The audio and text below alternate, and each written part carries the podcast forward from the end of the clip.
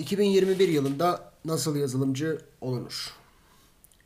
Birçok insanın defalarca cevapladığı bir soruyu ben de eksik kalmayayım madem diyerek kendi bakış açımdan cevaplamaya çalışacağım. Durduk yere esmedi tabii aklıma böyle bir konuda konuşmak. Bir bilgisayar mağazasında alışveriş yaptığım sırada görevli arkadaşla kısa bir muhabbetimiz oldu. Yaptığım işi öğrendikten sonra ben de çok istiyorum ama yapamadım, vakit ayıramıyorum, nasıl ilerleyeceğimi bilmiyorum dedi. Kendisini motive etmeye çalışıp Adem'in videolarını ve birkaç farklı kaynak daha önerdim. Fakat sonra bu konuda yazmamın, konuşmamın, podcast çekmemin ve sonrasında umarım video çekmemin daha iyi olacağını düşündüm. Tekrar benzer bir düş- duruma düştüğümde bu kaynakları paylaşabilirim. Takip edenlerin bilebileceği üzere alaylı yani kendi kendine bu işi öğrenmiş birisiyim. Aldığım eğitim mobilya ve dekorasyon üzerine olmasına rağmen mobilya eğitimi almaya başlamadan da öncesinden beri yazılım geliştiriciliği üzerine kendime yatırım yapmaya başlamıştım. Benim 15-16'lı yaşlarıma tekabül eden zamanlarda 56K internet hızları ve 18 yaşından küçüklerin internete erişmesindeki sıkıntıların üzerine bir de kişisel bir bilgisayarımın olmayıp tamamen internet kafedeki imkanlardan faydalanmaya çalışmak eklenince şu anda yazılım öğrenmek isteyen gençlerin imkanlarına ağzımın suyu akarak bakıyorum.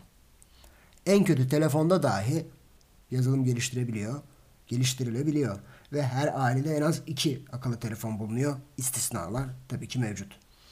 Bundan bahsetmek şu aşamada komik. Çünkü şu anda bu gayet normal. Ancak o zamanlar için normal değildi. Yani yazılımcı olmak için çok güzel zamanlar. Bu yılda her yıl olduğu gibi yazılımcı olabilmek için ilk başta ihtiyaç duyacağınız şey buna istek duyuyor olmanız. Eğer isteğiniz sizi motive edecek kadar güçlü değilse alaylı bir yazılımcıya dönüşemeyeceksinizdir.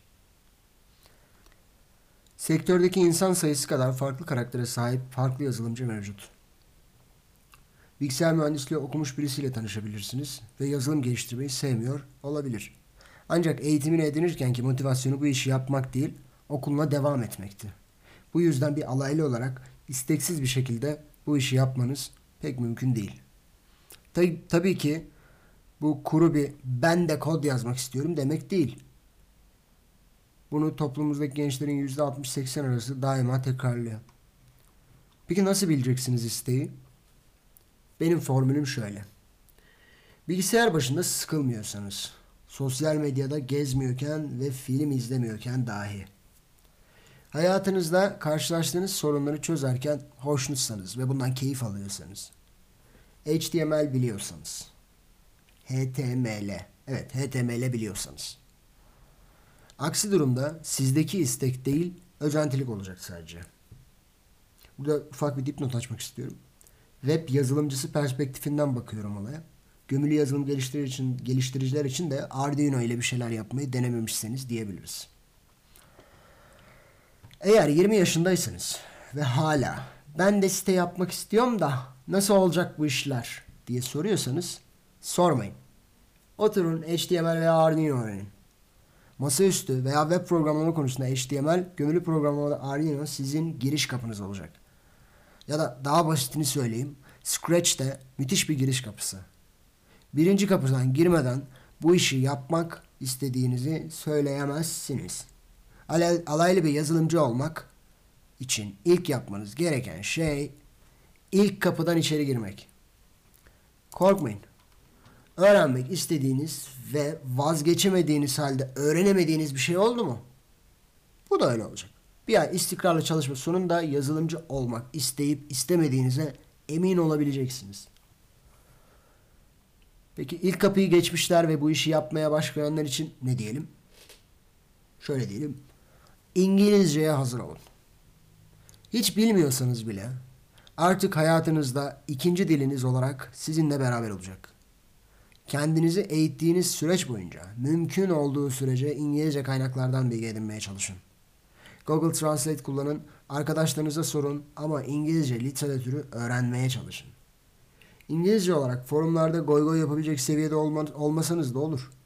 Kelimeleri telaffuz etmeyi beceremeseniz de olur. Ancak İngilizce hayatınıza alın ve kaçmayın.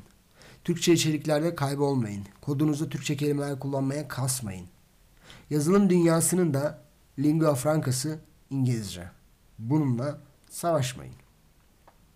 Buradan sonrası biraz şans, biraz bilinç ile ilerleyecek. Öncelikle önerim kendinize sanal veya yakın çevrenizde yazılımcı arkadaşlar edinmeniz. Ustaları takip etmeniz.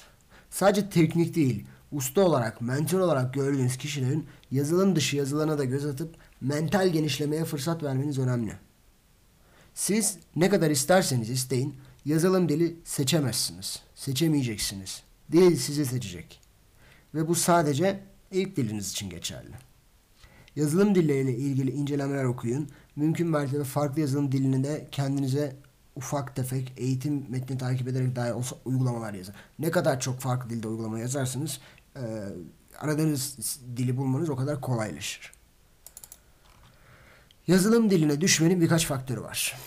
Ana diliniz olacak yazılım dilini ilk işiniz belirleyebilir, ilk işiniz belirleyebilir. Hayran olduğunuz bir usta belirleyebilir. Şansınıza o gün o dille ilgili dehşet bir dokümana denk gelmiş olabilir ve sevmiş olabilirsiniz. Ancak bunun hiçbiri planlı olmayacak. O yüzden denemekten çekinmeyin. Burada hızlı birkaç tavsiye vereyim. Bir dil öğreneyim, her şeyde kullanayım diyorsan JavaScript'e bakabilirsin. Soyut düşünmeyi çok seviyorum, matematikte de aram fena değil diyorsan hem web hem masaüstü uygulama geliştirmek için Haskell'a bakabilirsin. Çok başım ağrımasın, hevesim kaçmasın, hızlı bir şeyler yapayım, ekmeğime bakayım diyorsan sadece web backend için PHP ve web backend ile Windows için masaüstü uygulamaya yazmak için de C Sharp'a, .NET Core'a bakabilirsin. Akademik dünyada da yer alıyorum. İstatistik çalışayım, ekmek de kazanayım, hızlı bir şeyler yapabileyim diyorsan Python'a bakabilirsin. Bunlar benim ilk aklıma gelenler. Yazılım geliştirici alt dallara da ayrılıyor. Bu yüzden hangi tarafta ne iş yapmak istediğine göre hayatı paylaşacağın dil değişecektir. Ama hiçbir fikrin yok ki, yoksa biraz önceki önerileri dikkate alabilirsin.